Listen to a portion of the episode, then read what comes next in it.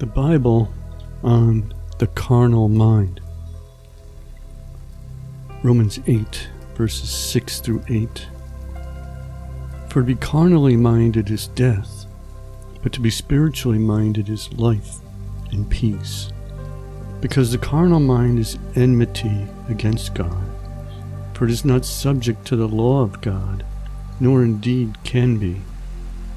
So then, those who are in the flesh cannot please God. Galatians 6, verse 8.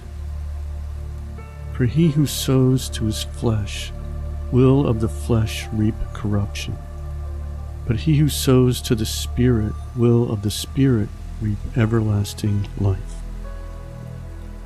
James 4, verse 4. Adulterers and adulteresses, do you not know that friendship with the world is enmity with God? Whoever therefore wants to be a friend of the world makes himself an enemy of God. Proverbs 14:12 There is a way that seems right to a man, but its end is the way of death. Philippians 3 verses 18 and 19 For many walk, of whom I have told you often, and now tell you even weeping, that they are the enemies of the cross of Christ, whose end is destruction, whose God is their belly, and whose glory is in their shame, who set their mind on earthly things. 1 Timothy 5 verse 6 But she who lives in pleasure is dead while she lives. 2 Timothy 2 verses 4 and 22 No one engaged in warfare entangles himself with the affairs of this life, that he may please him who enlisted him as a soldier.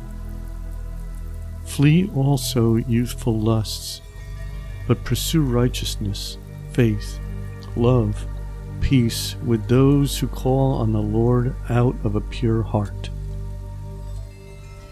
2 Timothy 3 verses 2 through 7.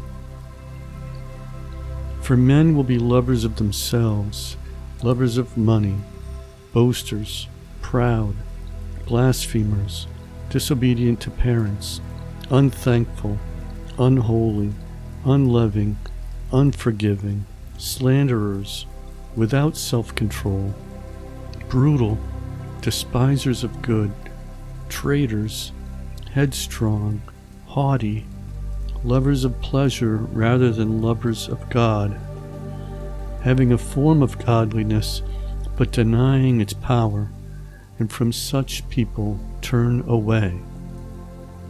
For of this sort are those who creep into households and make captives of gullible women, loaded down with sins, led away by various lusts, always learning and never able to come to the knowledge of the truth.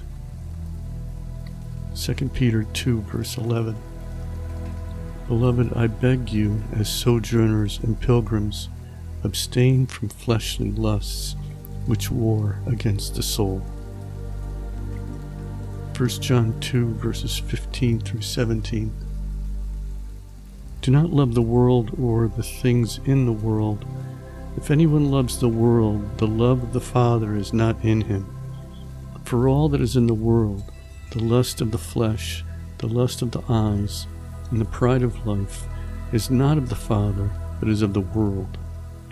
And the world is passing away, in the lust of it but he who does the will of God abides forever. Romans 2, verses 1 and 2. I beseech you, therefore, brethren, by the mercies of God, that you present your bodies a living sacrifice, holy, acceptable to God, which is your reasonable service. And do not be conformed to this world, but be transformed by the renewing of your mind that you may pr- prove what is that good and acceptable and perfect will of God.